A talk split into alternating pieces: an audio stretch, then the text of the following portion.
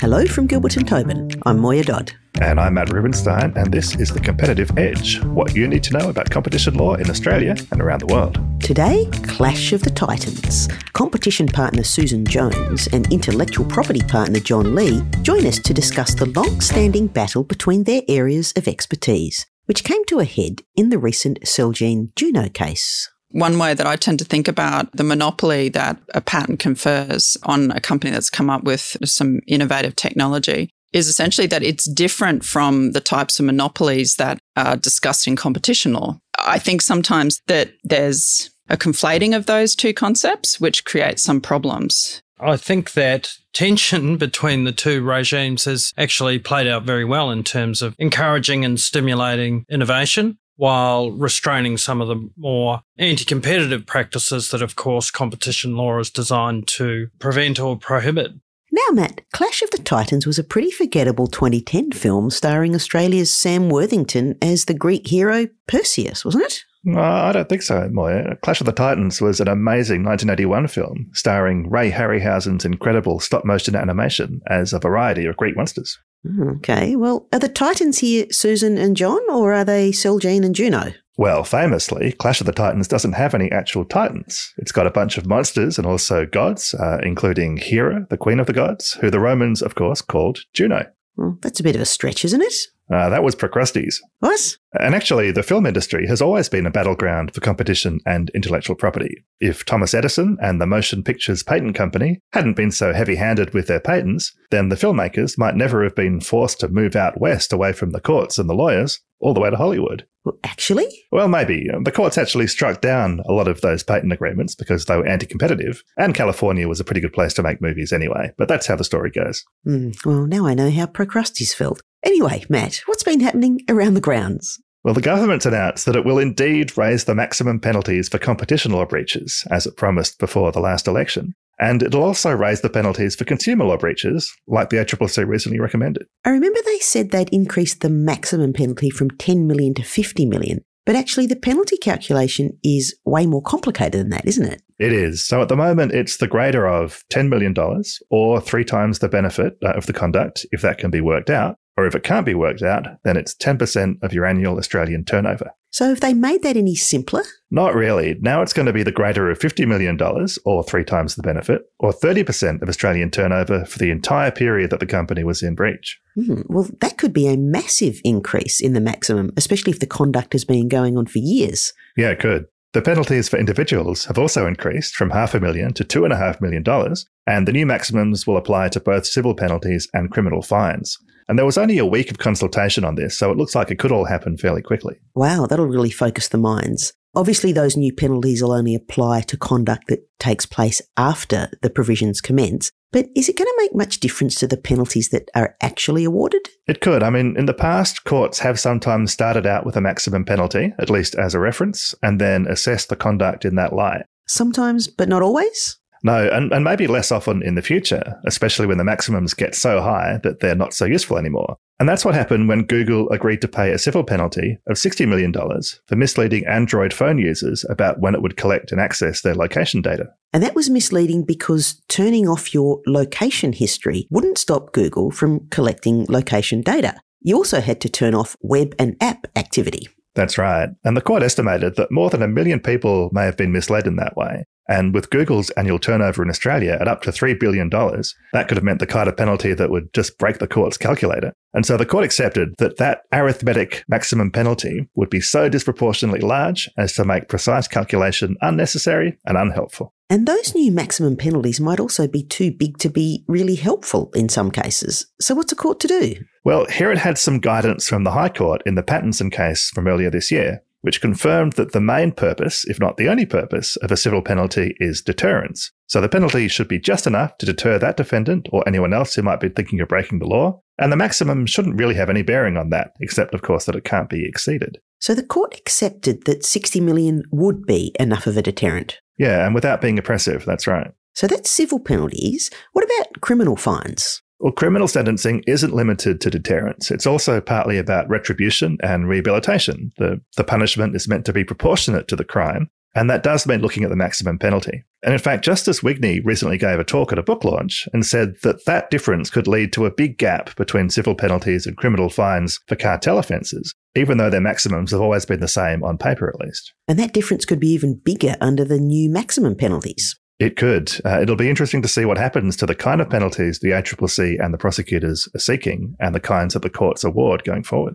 Hmm. Well, so all that wasn't great for Google, but was there any upside? There was. Uh, a few days later, it had an important win in the High Court, which held that Google wasn't responsible for a search result that linked to a defamatory article in The Age about a criminal lawyer in Melbourne who we won't name just in case the same principle doesn't apply to podcasts. Mm, so it is possible to defame a lawyer. I thought they'd be pleading prior bad reputation. Well, the lower courts had found a defamatory imputation that he'd crossed the line from just being a professional lawyer, you know, as bad as that was, and he'd become a friend and confidant to the criminal underworld, and it awarded him $40,000 in damages, which Google has now got back. Well, that doesn't quite cover the 60 mil, but of course, there's a lot more at stake if Google is going to be liable for everything that turns up in your search results. Exactly. The question was whether Google is a publisher under our defamation laws. And the High Court said that by surfacing a hyperlink to the article, Google hadn't participated in the communication of the defamatory matter. It had just provided a reference to a web page where the defamatory matter happened to be. But the High Court wasn't unanimous on that, was it? No, Justice Keane and Justice Gordon both thought that Google had done enough to participate in the publication. So it's not quite as emphatic a win as it could have been, but 5 2 isn't bad. Yeah, and put that in context 5 2 is actually the biggest score ever in a World Cup final. And it happened twice, actually. Uh, for the men, Brazil versus Sweden in 1958. Pele played in that game. And for the women, US versus Japan in 2015, where Carli Lloyd got a hat trick. Amazing. But who knows, maybe we'll get an even bigger score in Sydney next August. Let's hope. And I will add that Five Times Two is an uplifting film by French director Francois Ozon, where we see the disintegration of a marriage in reverse order. Hmm, I think I'd rather watch Clash of the Titans. And speaking of which, Matt, you sat down with G&T partners Susan Jones and John Lee to talk about competition law and intellectual property. I did. So before joining us, Susan was head of global antitrust at the pharmaceutical giant Novartis, and John leads the patent practice in our tech and IP group. So they had a lot to say about what's been going on between those two fields lately. So it's antitrust versus IP. Well, that's a lawyer's derby if ever I heard one. I'm calling it the El Nerdico. Let's take a listen. Uh, we're lucky enough to have two Gilbert Tobin partners with us today Susan Jones from the Competition and Regulation Group, who's based in Melbourne, and John Lee from the Tech and IP Group here in Sydney. John and Susan, thanks so much for being with us today. Good to see you. It's great to be here. Now, competition law and intellectual property have often seemed to be in tension, if not in outright conflict, over quite a long period. How has that tension played out, would you say, as these obviously very important areas of the law have developed? Yeah, well, look, it's interesting, Matt, because I think looked at fundamentally and conceptually, they are in direct conflict. But I think that tension between the two regimes has actually played out very well in terms of encouraging and stimulating innovation while restraining some of the more anti competitive practices that, of course, competition law is designed to prevent or prohibit. You know, I think in recent times, certainly from an IP lawyer's perspective, and I speak particularly from a patent background because that's the nature of my practice, perhaps that balance has got a little bit out of kilter, and perhaps the competition law regime is encroaching a little bit onto IP laws when there are lots of built in protections in the IP regime to limit and prevent unfair use of intellectual property rights. One way that I tend to think about the monopoly that a patent confers on a company that's come up with some innovative technology is essentially that it's different from the types of monopolies that are discussed in competition law because that's based on market definition. While, you know, the monopoly that you have with a patent is around a particular technology or innovation. So I think sometimes that there's a conflating of those two concepts, which creates some problems. Just because you are asserting your right to exclude others from using your valid innovation doesn't mean that you're excluding others from the market because there could be other technologies that are used for competing alternative products that are substitutable. So it doesn't necessarily mean that you're excluding all competition from the market if you're asserting your valid IP rights. Yeah, and I think if you go back to first principles, you know, approaching it from a competition law perspective, that monopolies are inherently not a great thing. The patent system recognizes that, but understands this fundamental truth, and, and the patent system's been in place for 400 years now. for a lot of technologies that we all benefit from, they're readily easily to replicate.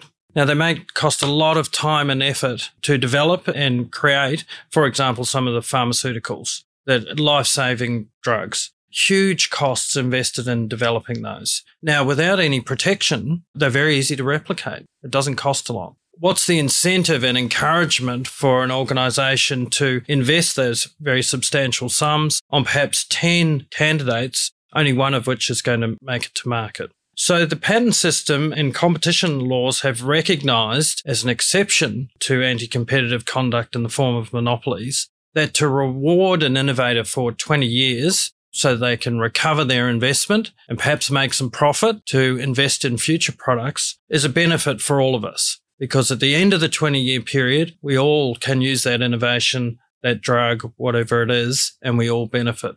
And that is the trade off. And there's some built in protections in the patent system that mean you don't get a monopoly unless you develop something quite interesting that prevents some of those anti competitive concerns. Can you tell us a bit more about those protections?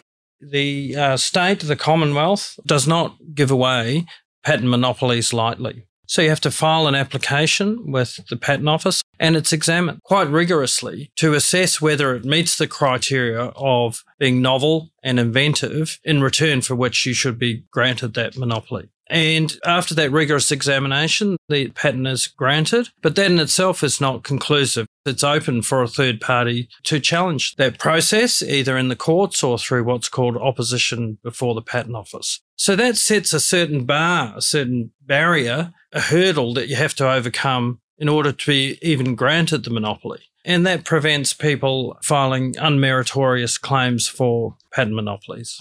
And as John was referring to, until recently, there was express recognition in the Competition and Consumer Act in relation to IP rights and the importance of those rights. And essentially, there was a safe harbour exemption for IP assignments and licensing arrangements. And that was repealed with effect from 13th of September 2019. Um, so now you've got all IP arrangements which have been entered into both before and after the repeal became effective. That they're now exposed to the full operation of the Competition and Consumer Act, and this includes the cartel provisions. So that sounds like quite a seismic shift in the balance between competition and IP. And so where does that leave us? The ACCC appears to be taking an increasing interest in restrictions in IP arrangements, particularly IP licenses between competitors and potential competitors and particularly in relation to pharmaceuticals. There have been reports of the cartel branch and the ACCC investigating restrictions in patent settlement agreements in particular and IP licenses and distribution agreements for pharmaceuticals since this repeal of the IP exemption. So it is something now where it's important to consider when entering into these IP arrangements whether or not there are certain restrictions which could draw the interest of the ACCC.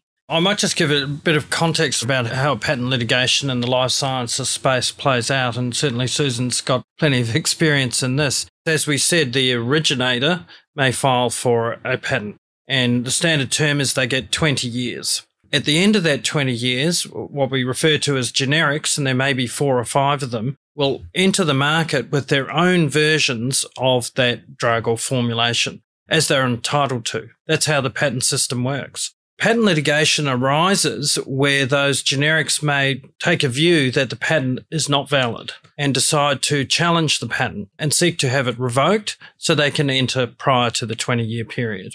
So, from the originator's perspective, if they can settle that case with the generic on the basis that the generic may enter the market at a particular point in time, but their patent monopoly is reserved, that's how we get into this discussion about the competitive nature or aspects of these agreements. Right. So if the generic competitor is successful, then the patent is gone and it's a free for all. Whereas if they reach an agreement, then there's going to be entry, but it's limited to that particular generic supplier. Without the protection of Section 51 of the Competition and Consumer Act, I guess businesses are relying on self assessment or the authorization process to navigate these issues. Yeah, yeah. And in terms of the authorization process, that's optional. And recently, the ACCC published for comment a draft determination in which it proposed to deny an application for authorization of a patent settlement agreement and license agreement between uh, Celgene and two generic companies, Juno and Natco. And that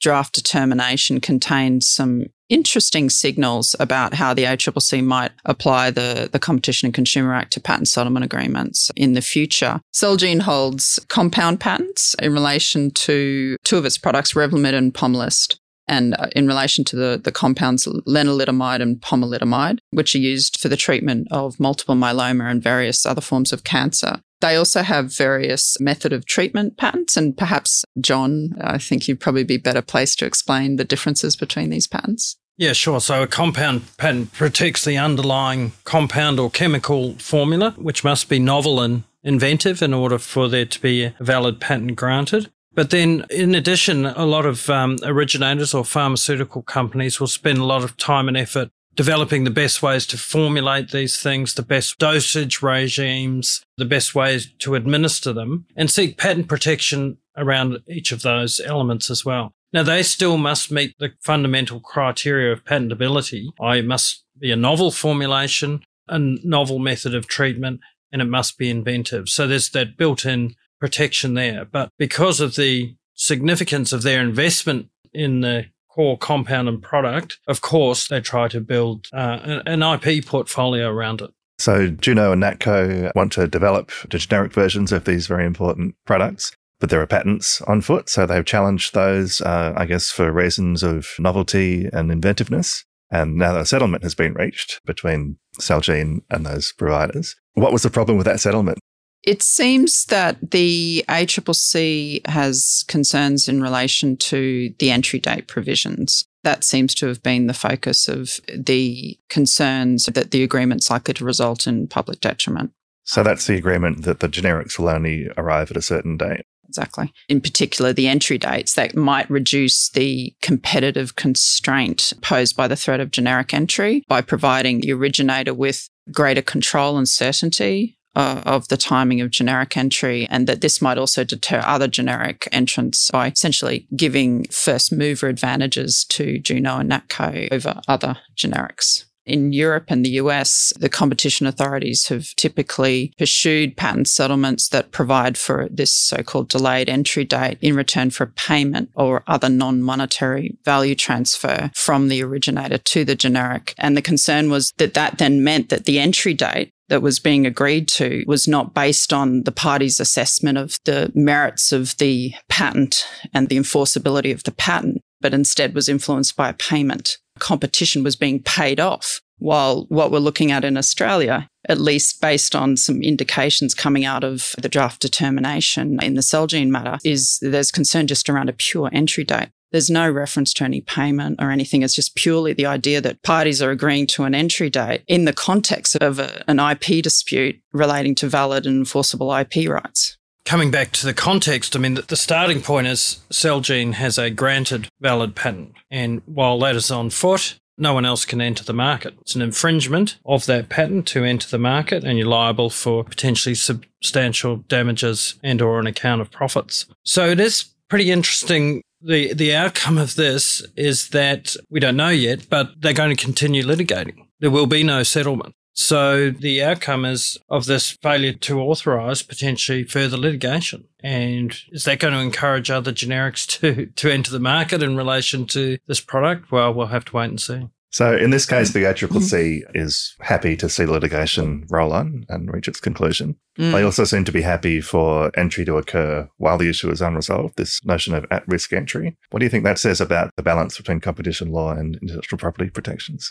In Europe, th- there's a view that part of the competition that occurs between generics and originators is through litigation. And essentially, that by disputing patents that that is part of what's built into in terms of deciding or working out when a product's going to enter it's part of the competitive tension yeah, and, and look, I'm, I'm not sure the ACCC has endorsed or, or suggested that litigation here should continue. Presumably, they've just dealt with the issues on its face when the authorisation application was made. They review it from a competition perspective and they gave that draft determination. It's up to the parties now what they're going to do, whether that litigation will continue, whether they reach a settlement on the same or other terms. We'll have to watch the space. And the draft determination leaves open the possibility that the ACCC could grant authorisation of patent settlements if the parties are able to provide convincing evidence of a net public benefit. So it's not the end of the story, but there are some interesting signals coming out of it around the fact that focusing on an agreed entry date when there's no value transfer risks not giving adequate consideration to the nature of patents and the rights that they confer or the, the benefits of avoiding the uncertainty and cost of litigation and it could force parties to litigate to the bitter end without having the possibility of settling their disputes. So, after the repeal of the protection and this withdrawn authorization, where does that leave businesses trying to assess patent settlement? This draft determination and the fact that the parties have withdrawn the application before there could be a finalised position has increased the uncertainty, really because now essentially there have been some initial statements made by the ACCC as to the various concerns it had around potential public detriment based on purely just an entry date. And then obviously there's been a consultation and parties have made submissions. And then unfortunately we've, we haven't had the opportunity to see the ACCC's final views on all of that with the benefit of those submissions. So sadly, there's now greater uncertainty. And if parties are considering entering into patent settlement agreements, what this does indicate is that in Australia, it's important to not just assume that because there isn't a value transfer or a payment or some side deal, and it's purely an entry date settlement, that you're in the clear it's important to then consider okay, what do my internal documents say about this? Do they indicate that the whole purpose of the settlement is to block the entry of generics? How are the, the entry date provisions expressed within the patent settlement agreement? What do your internal documents say around the prospects of success for the litigation? And then the other issue, and, and this is more difficult, obviously, because this is information that sits within the generic company is there a real commercial likelihood that the generic would actually be entering and competing at an earlier date? And that would involve, you know, understanding what preparatory steps had actually been taken to enter. So have they got a contract manufacturer? Have they got their own manufacturing up and running? Have they, they secured the materials that they would need to actually manufacture the product? Have they challenged the IP right in court? Have they sought administrative authorizations to market the product? So there's a lot of assessment that would have to occur, but this does indicate that it would be prudent to go through these steps before entering into even an entry date settlement agreement in Australia. I think that's been a really good discussion. And, and as we said at the outset, what we're trying to achieve here in Australia, as in other jurisdictions, is this healthy balance between competition laws and IP laws in order to ensure that ultimately consumers benefit and have access to innovation not just in the life science sector, but across all sectors. And I think for Australia, it's important from an IP perspective that we maintain robust, enforceable IP laws, conscious all the time of competition issues. But in order to encourage investment in Australia in new technologies, research, development, manufacturing, and ensure we're the kind of economy we want to be going into the future. Uh, we'll keep a close eye on what happens next in this space. Susan and John, thanks so much for joining us today. Thanks, Matt. Thanks, Matt. What a great interview. Really sounds like IP holders are in a tough position right now. Yeah, and I went back and had a look at those reports that led to the repeal of the IP licensing exemption. Mm, of course you did. And actually, both the Harper Review and the Productivity Commission said that IP licenses should continue to be exempt from the cartel provisions under the broad exception for vertical supply arrangements that Harper had recommended. But that broad exception was never implemented, though, was it? No, Harper also said there might be a block exemption for IP licensing, like they have in Europe, but that didn't happen either. So there's really not much protection from even criminal cartel exposure, which doesn't seem to be what anyone intended. So I guess that just leaves us with the authorization process, and uh, we've just seen how that can play out. We sure have. And, you know, now that the government's ticking off their competition policy election promises, they might go a bit further and think about the Harper recommendations that still haven't been followed up, like that vertical supply exception and simplifying the cartel provisions. Well, Dr. Andrew Leigh, if you're listening, come onto the pod and tell us what you reckon. So, Matt, are you seeing these changes in your crystal ball? Well, not just yet, but I do have something. We mentioned a while ago that the Australian Energy Regulator had questioned whether the national gas objective was still fit for purpose. Yes, and that's because the national gas objective is to promote efficient investment, operation, and use for the long term interests of natural gas consumers. And that, of course, includes price. So that can conflict with our commitment to reduce the use of fossil fuels. Exactly. Uh, I mean, you could argue that the long term interest of natural gas customers is actually to get them off natural gas, like it's in the long term interest of smokers to get them to quit. Well, oh, yes, indeed, you could. But on its face, that objective is more about increasing the use and reducing the unit cost of natural gas. So it's hard to get around that. It is. And the good news is that the Commonwealth, state, and territory energy ministers have got together in a new framework for the smooth transformation of the energy sector, which will add emissions reduction to the three key objectives of the national energy laws. Well, that is good news. Yeah, we spoke about the national gas objective, but there's also the national electricity objective and the national energy retail objective, or NERO. Mm, they should think about renaming Nero while they're at it, hey? The idea of fiddling while Rome burns is a bit unsettling. I think so. And, you know, we've gone from Juno to Nero in about half an hour, which is like the decline and fall of the Roman Empire all over again. Oh, dear. Well, they could rename it the National Energy Retail Directive after you. Oh, et tu, Moya. et moi. Well, now this really is the El Nerdico. Maybe we should leave it there. Remember, you can find relevant links in the show notes and email us at edge at gtlaw.com.au. And we've got some great guests still to come, including USC Professor Danny Sokol on regulation, investment, and innovation. And if you enjoyed today's episode, please subscribe, leave us a review, and tell your friends, Romans, and countrymen. Till next time, this was The Competitive Edge with Gilbert and Tobin. Nerds are us. Citius Altius Nerds are us.